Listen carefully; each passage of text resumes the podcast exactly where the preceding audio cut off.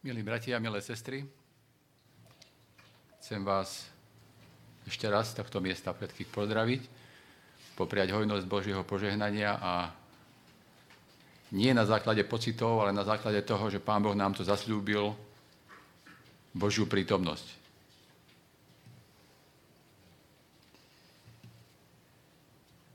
V nedeľu do obeda pred týždňom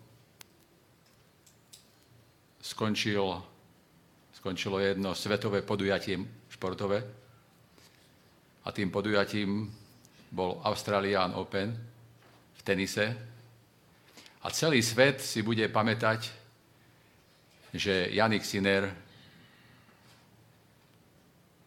zvíťazil.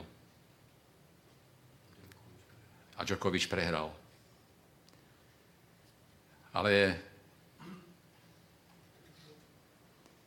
Vždy, keď si spomeniem na Australian Open v roku 2024, tak si chcem spomenúť na úplne niekoho iného. A ten niekto iný, to bolo die, jedno dievča ukrajinské, ktoré, malo, ktoré má 16 rokov a hralo svoj súboj s Ruskou. V tomto zápase prehrala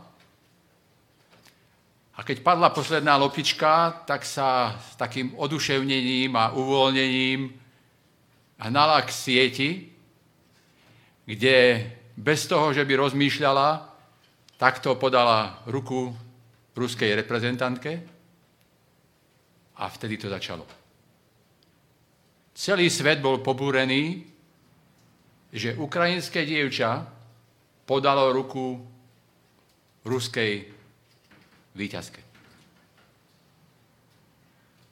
Jej otec to za ňu musel žehliť a ospravedlňoval ju, že má ešte málo rokov a že je neskúsená.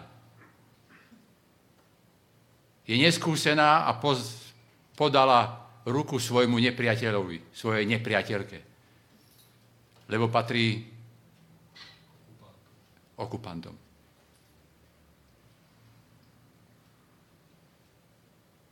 Lebo niekto sa dohodol, že ruským športovcom sa ruka podávať nebude.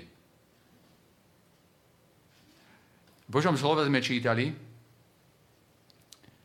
že Pán Boh nám hovorí skrze Ježiša Krista, že milujte svojich nepriateľov. Ináč povedané, podajte im ruku.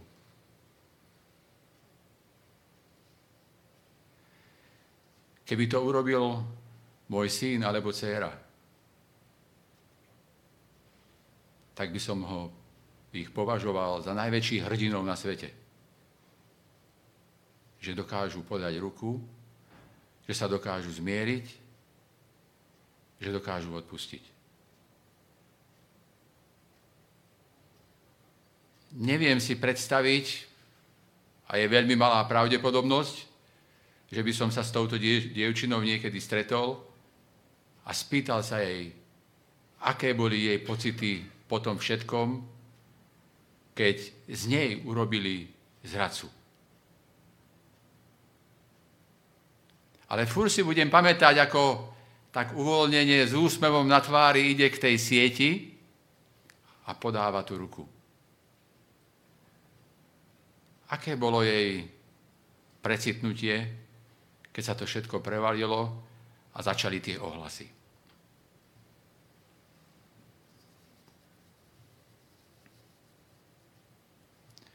Božie slovo hovorí v starom zákone u Ezechiela, že pán Boh nemá záľubu v smrti bezbožného človeka. Ináč povedané, v smrti nepriateľa. On sa z toho neteší. On nepatrí medzi tých, ktorý by takýmto ľuďom nepodal ruku.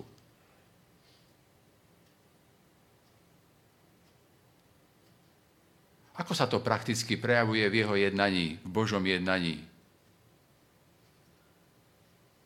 Ako sa my ľudia správame k svojim nepriateľom? hovoríme o tom, ako nám ublížili, ale mlčíme o tom, ako sme ublížili my iným. Nechceme o tom rozprávať. Nerozprávame ani s nimi, ani s nikým o tom, obchádzame ich a nechceme s nimi sedieť ani za jedným stolom, v jednej lavici, v jednom cirkevnom spoločenstve. A možno aj dneska sú spoločenstva, kde sú ľudia rozdelení, jedni sa stretávajú tam a druhý tam. Aj takúto podobu má kresťanstvo.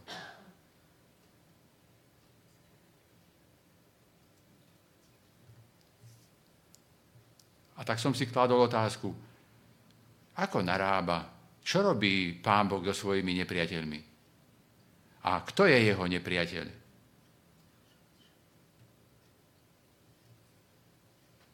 Prvým jeho nepriateľom bol diabol. A padli anieli. Ale s nimi rozprával. Ponúkali im riešenie, ponúkali im odpustenie, ale oni si išli svojou vlastnou cestou. Pán Boh pre nich nemohol viac spraviť. Tým druhým nepriateľom sa stali Adam a Eva. Ako sa k ním správal? prišiel a povedal, ja nechcem, aby ste vy zomreli. Ja nemám záľubu smrti, smrti bezbožného človeka. Ja vám ponúkam odpustenie. Ponúkam vám nový život. A za vás zomrie niekto iný. A v tej chvíli toto, vtedy bol baranček, jeden pre Evu, jednu, jeden pre Adama a potom tým baránkom sa stal Ježiš Kristus. V kráľovskej knihe druhej je zapísaný jeden príbeh. Nespomínam si, že by takýto príbeh bol ešte zapísaný v Božom slove. Aj napriek tomu, že je iba jeden, možno, že by sme sa tým mali riadiť, ako sa riadi hlavný predstaviteľ tohto príbehu. 6. kapitole je zapísaný príbeh o tom, ako sírsky kráľ viedol vojny proti izraelskému národu. Velenie sa zišlo na jednom mieste v generálnom štábe a tam sa dohodli, akým spôsobom a na ktorom mieste napadnú Izrael. Ale hneď o malú chvíľu prorok Elizeus rozpráva s Bohom a pán Boh mu hovorí, Elizeus, sírsky kráľ má taký a taký plán. Oboznám ty svojho kráľa. A tak ide za svojim kráľom a povie, čo sírsky kráľ chce spraviť. A toto sa opakuje raz, dva razy, tri razy. A sírsky kráľ si vraví, čo sa to deje? Máme nejakého špióna? Pýta sa svojich generálov. Nie, nemáme žiadneho špióna, ale Izraeliti majú jedného proroka, s ním komunikuje Pán Boh a všetko to, čo sa my dohodneme, on mu to povie. A tak sírsky kráľ povie, Elizea treba chytiť a treba ho odstrániť.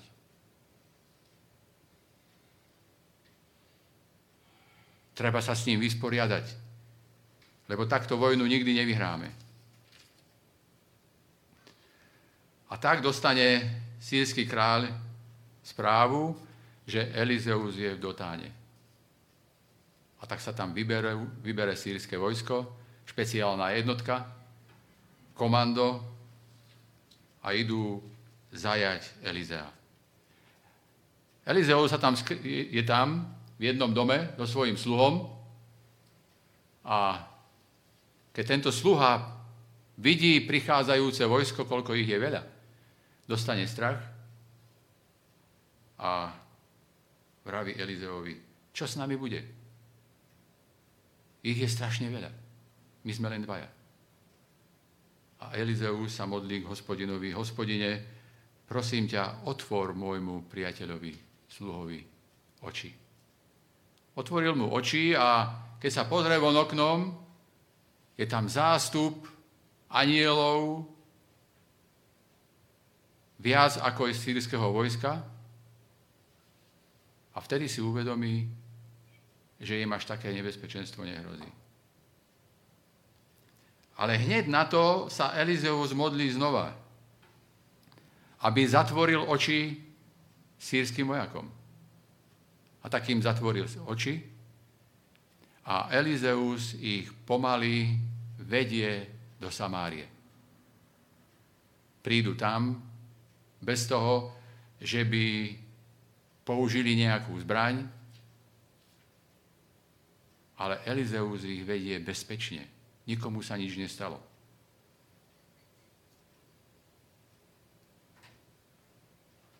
Keď to vidí kráľ Izraela, pýta sa, čo mám s nimi robiť? Mám ich snáď pozabíjať? A Elizeus hovorí, nie. Daj im najesť, daj im napiť, nech sa posilnia. Predtým ešte sa modlil, aby im otvoril oči. Boli zhrození, kde sa nachádzajú, v Samárii, ďaleko od svojho domova. Dostanú najesť a napiť a pošľú ich domov k svojim rodinám. Takto sa pán Boh postaral o svojich nepriateľov, ktorí ubližovali už roky izraelskému národu, izraelskému ľudu. Dajte im najesť, dajte im napiť a pošlite ich domov. Božie slovo hovorí, potom sírske lúpežné odiely prestali prepadávať Izrael.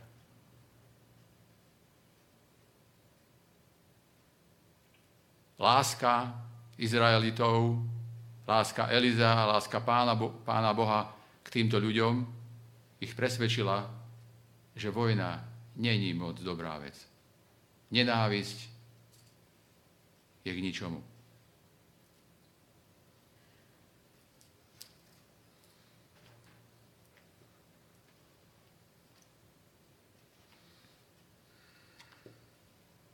Čítali sme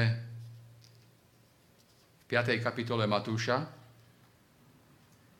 kedy pán Ježiš hovorí, ako sa máme správať k svojim nepriateľom.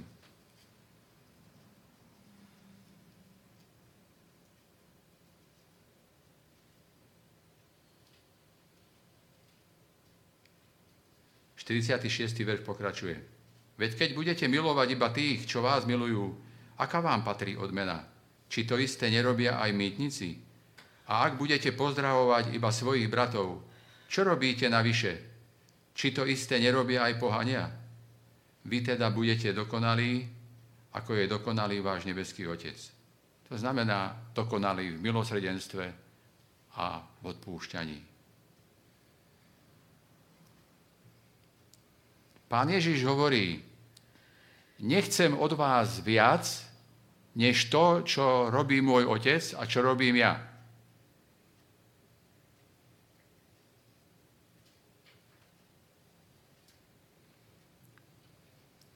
A v tých slovách, ako sa správať nepriateľom, nenachádzame nič negatívne v myslení, ani v konaní, ani v slove. Sú tam príkazy. Miluj, modli sa, pozdravuj ich. Presne to urobilo to 16-ročné dievča. Prečo sa kvôli tomu dostalo do nepochopenia? Však to aj Pán Boh hovorí.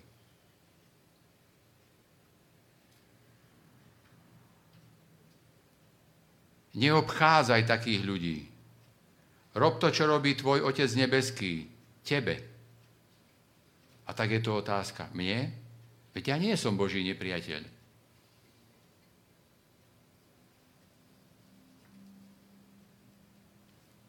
Ale keď otvoríme Božie slovo a začneme čítať epištole Efežanom v 2. kapitole, Aj vy ste boli mŕtvi vo svojich prestúpeniach a hriechoch, v ktorých ste kedysi žili podľa ducha tohto sveta, podľa kniežaťa nadzemských mocností, ducha, ktorý teraz pôsobí v neposlušných synoch. Medzi nimi sme aj my všetci kedysi konali podľa žiadosti svojho tela, keď sme žili podľa záľub tela a mysle a boli sme od prirodzenosti deťmi hnevu. Tak ako aj ostatní.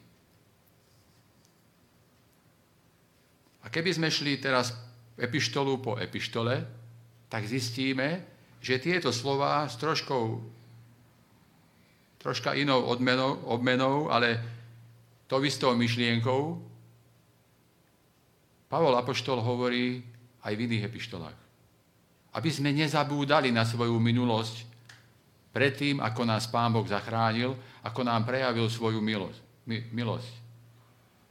Aj my sme boli deti hnevu, aj my sme boli Boží nepriatelia.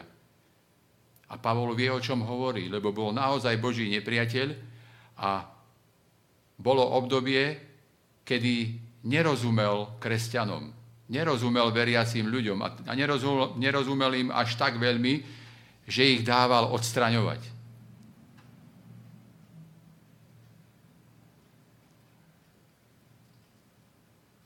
Takže aj my sme boli Božími nepriateľmi. My sme boli pre poklesky mŕtvi, oživil nás Kristovi Ježišovi, milosťou sme boli spasení spolu s ním, nás kriesil a spolu s ním nás uviedol na nebeský trón v Kristovi Ježišovi. Ako v sestry spievali pieseň z tých dolných nádvorí, nás povýšil za oltár do svety nesvetých. Do Božej prítomnosti. A tam sme začali vidieť veci inakšie.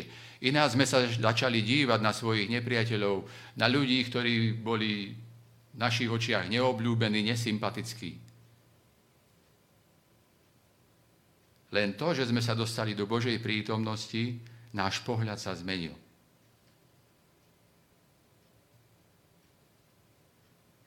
Mladé dievča, ktoré sa práve dostalo do sírskeho zajatia, a dostala, dostalo sa do Námanovho domu,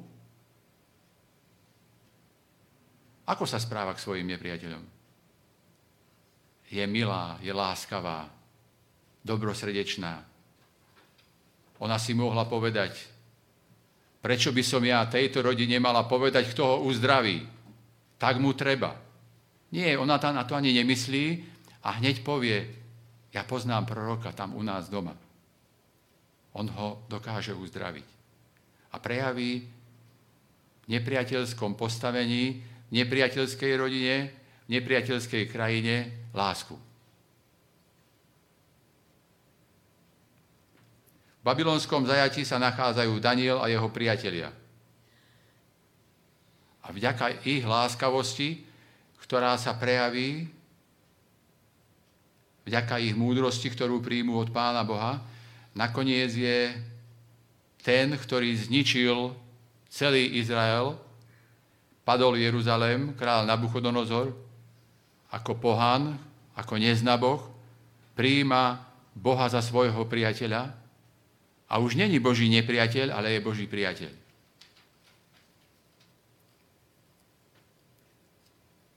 Helen Kellerová, ktorá bola od narodenia nevidomá, Mala veľmi ťažký život.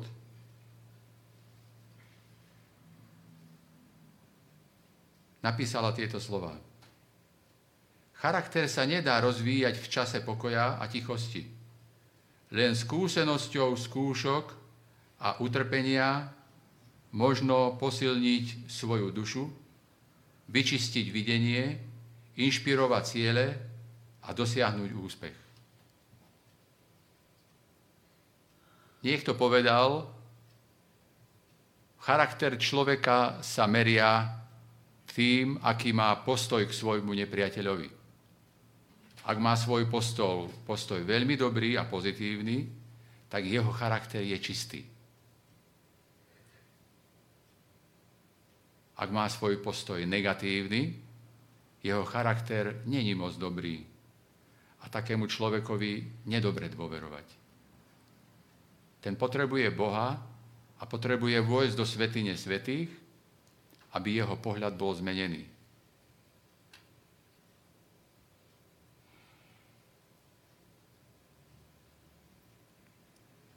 Pán Boh nás povolal z diablovej armády do Ježišovej armády.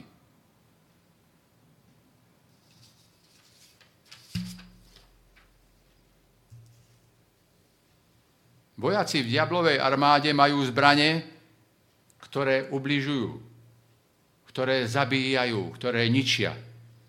Berú život, berú dôstojnosť, a tých druhých nemajú za nič. Treba ich len odstrániť.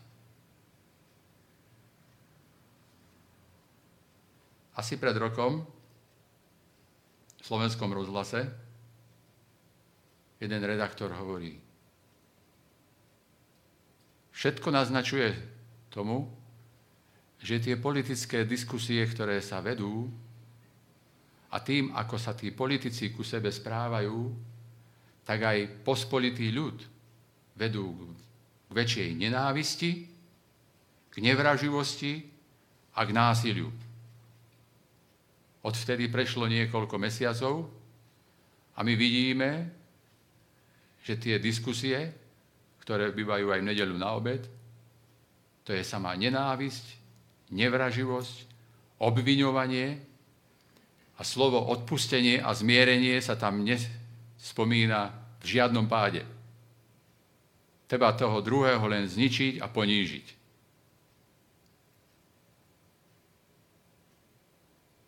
Dnes nie je hrdina ten, ktorý odpustí, ale ten, ktorý sa dokáže pomstiť.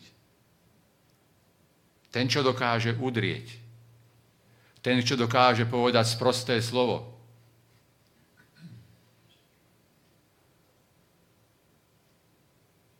A keď sa správate láskavo, tak ste podozriví.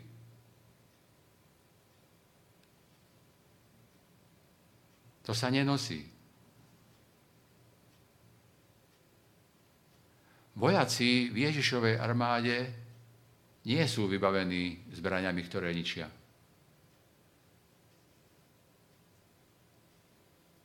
Oni majú tzv. lekárničky.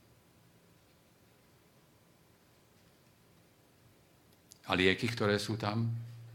Láska, milosredenstvo, trpezlivosť, ústretovosť, pokora, modlitba.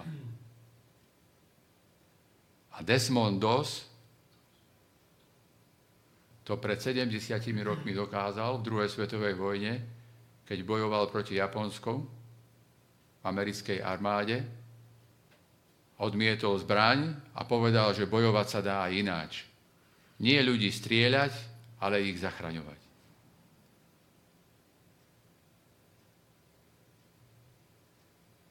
Hovorí sa také príslovie, aby nezabudol vol, že telaťom bol.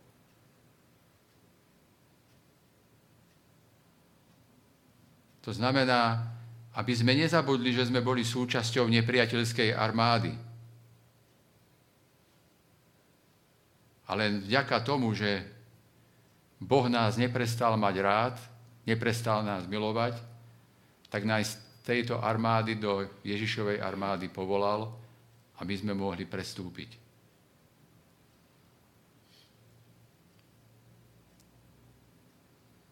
Ale pravda je aj taká, že sú to práve kresťania, ktorí vo svojej vlastnej armáde zabíjajú svojich ranených. To žiadna armáda nerobí. A tak bolo obdobie dosť dlhé, kedy zomrelo 70 miliónov kresťanov, len preto, že iní kresťania si mysleli, že oni majú patent na pravdu.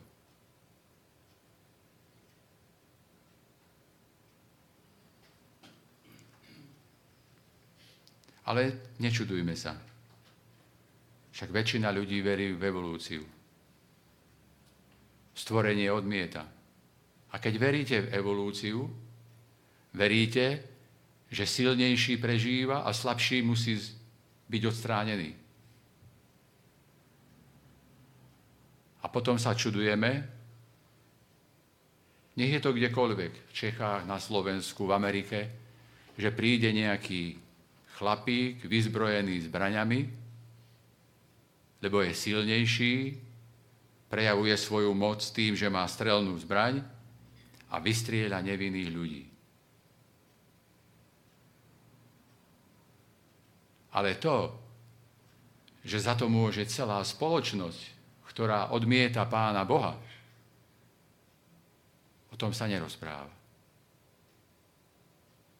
Silnejší výťazí, slabší musí zomrieť.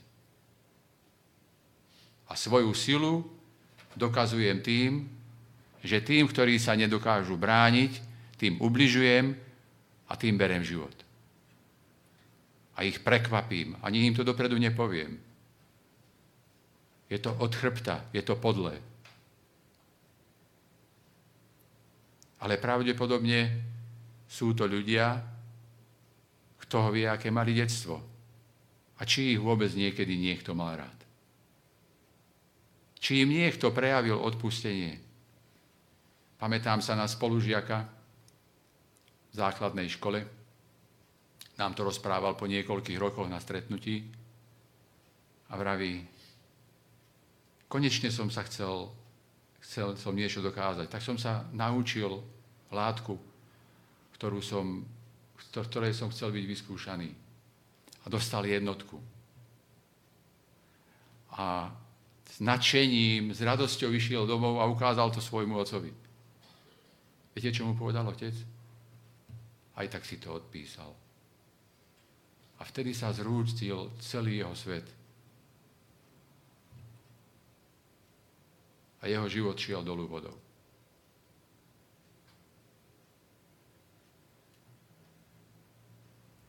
Ak ste čítali alebo počuli niečo o Hitlerovom detstve,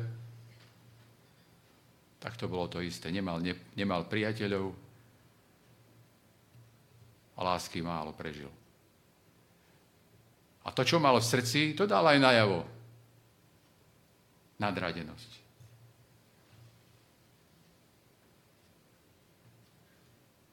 Táto spoločnosť vyrába nepriateľov.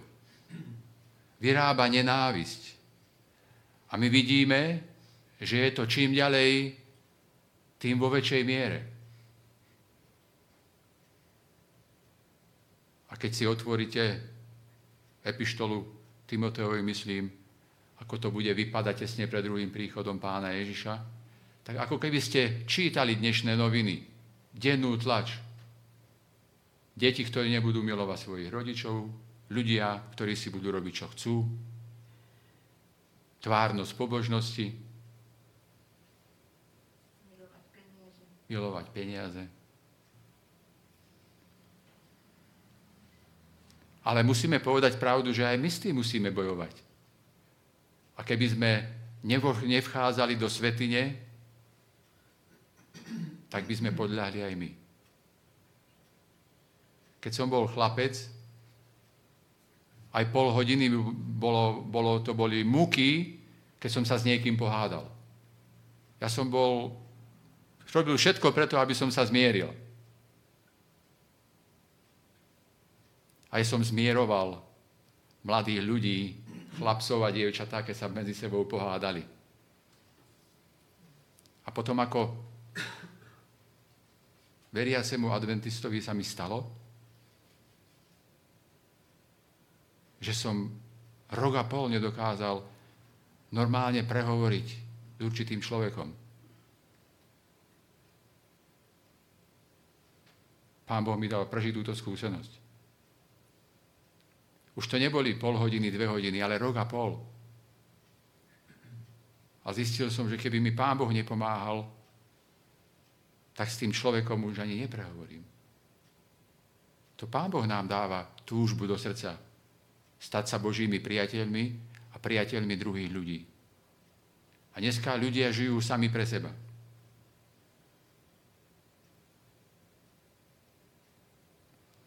A tak je tu otázka, ako sa Pán Boh správa k svojim nepriateľom? Čo s nimi robí? Čo robí s mojimi nepriateľmi? Dneska sme čítali,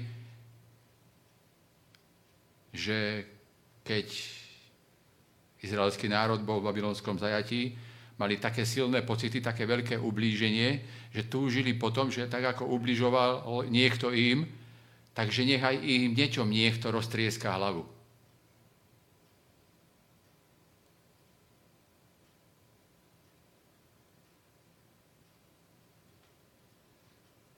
Čo všetko nás napadne v našej hlave, čo nedokážeme vypovedať a není to dobré. Ako sa Pán Boh správa k svojim nepriateľom? Na túto otázku mi dal odpoveď brat Pavel Moudry v jednom kázaní, ktoré mal v Bratislave. A kázal na žalm 8.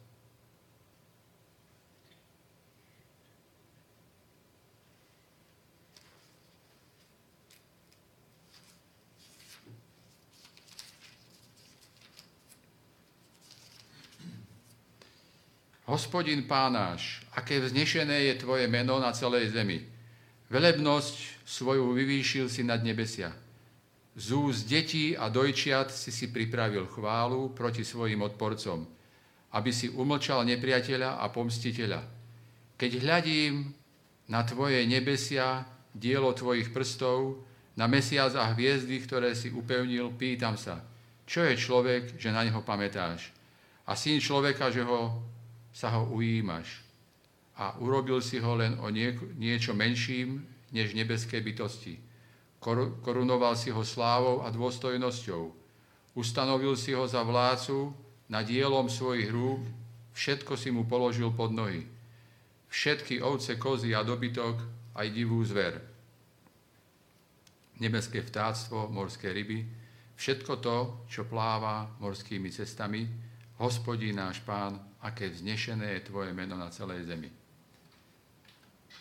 Tretí verš. Z úst detí a dojčiaci si pripravil chválu proti svojim odporcom, aby si umlčal nepriateľa a pomstiteľa. Ako chce Pán Boh umlčať svojho nepriateľa a pomstiteľa? Ja tam nič pozitívne nevidím. A preto potrebujeme niekedy ľudí, ktorí rozumejú pôvodným jazykom. A Pavel Moudry hovorí, že sa to dá preložiť aj takto. Hospodín z úst nemluvniat a dojčiat si založil ochranu proti svojim protivníkom, aby spôsobil odpočinutie nepriateľovi a pomstiteľovi. Ako im dá odpočinutie? Zničenie nepriateľa spočíva v tom, že ho uvedie do soboty do odpočinku. A takto nepriateľstvo a túžba po pomste prestane. Boh zabíja, pochováva zlé postoje v človekovi, nie samotného človeka a dáva mu svoje postoje dáva mu svoje zbranie. Boh ničí svojich nepriateľov tým, že ich so sebou zmieruje, že im odpúšťa.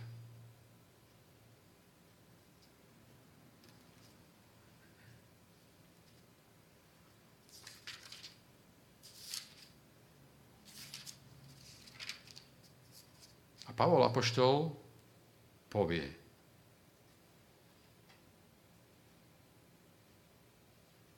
No ovocie ducha je láska, radosť, pokoj, zhovievavosť, láskavosť, dobrotivosť, vernosť, miernosť, sebaovládanie. Proti takýmto veciam nie je zákon. Tí, čo patria Ježišovi Kristovi, ukrižovali svoje telo s vášňami a žiadosťami. Ak žijeme duchom, podľa ducha aj konajme, nehľadajme prázdnu slávu, nedráždime sa navzájom, nezávidíme jeden druhému. Milujme sa navzájom. Prejavme lásku. prejavme odpustenie a zmierenie. Ak sme pochopili naozaj, o čom je odpustenie a zmierenie, tak potom milujeme svojich nepriateľov.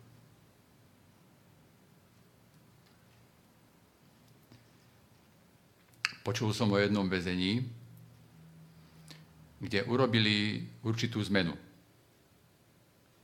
Tí väzni už nemali číslo, ale meno. A začali sa k ním inakšie správať. A v tom väzení nastal obrovský posun k tomu, že tí väzni sa začali meniť. Lebo pochopili, že im bola daná šanca na zmenu života.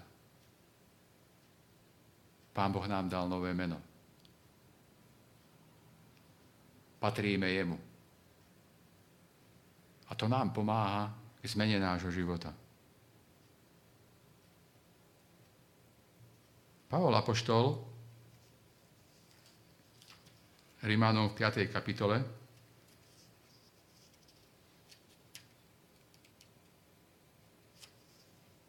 hovorí, od 6. verša. Veď Kristus v určenom čase, keď sme boli ešte bezmocní, zomrel za bezbožných. Sotva kto zomrie za spravodlivého, aj keď za dobrého sa azda niekto odhodlá zomrieť. No Boh dokazuje svoju lásku k nám tým, že Kristus zomrel za nás, keď sme boli ešte hriešni. Ináč povedané, boli sme jeho nepriateľmi. Tým skôr teraz, keď sme boli ospravedlení jeho krvou, budeme skrze neho zachránení pred hnevom. Ak sme smrťou jeho syna boli zmierení s Bohom, keď sme boli ešte nepriateľmi, tým skôr budeme zachránení jeho životom potom, keď sme boli zmierení. A nie len to, ale aj Bohom sa chválime skrze nášho pána Ježiša Krista, skrze ktorého sme teraz dostali zmierenie a toto zmierenie posúvame ďalej k našim nepriateľom.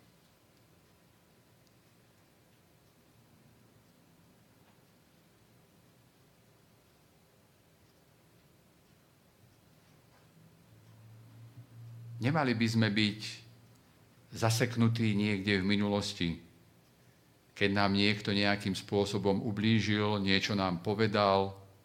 Aj keď to boli, ak sme prijali zmierenie, tak aj dajme zmierenie. Ak sme prijali odpustenie, dajme odpustenie.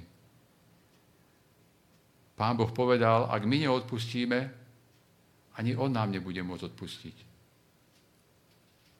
To je silná podmienka.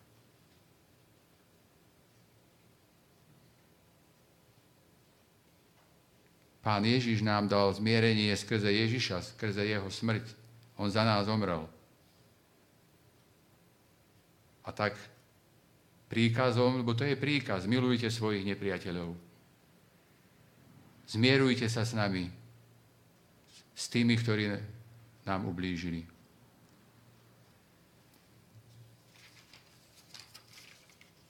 Tento príbeh ste možno počuli, ak nie, tak ho budete počuť. Mladé dievča nastúpilo do autobusu a posadilo sa.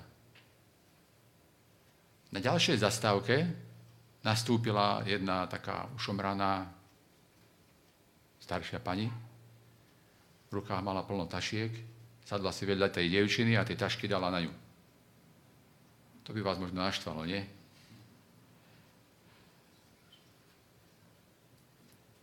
To dievča kľudne sedelo, držalo to tie tašky. Ale vedľa bol chlapík, ktorého to rozčúlilo.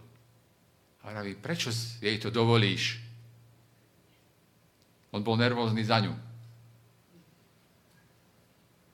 A to dievčatko vraví,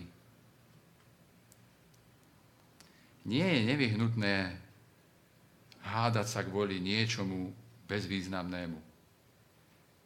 Veď naša spoločná cesta je taká krátka.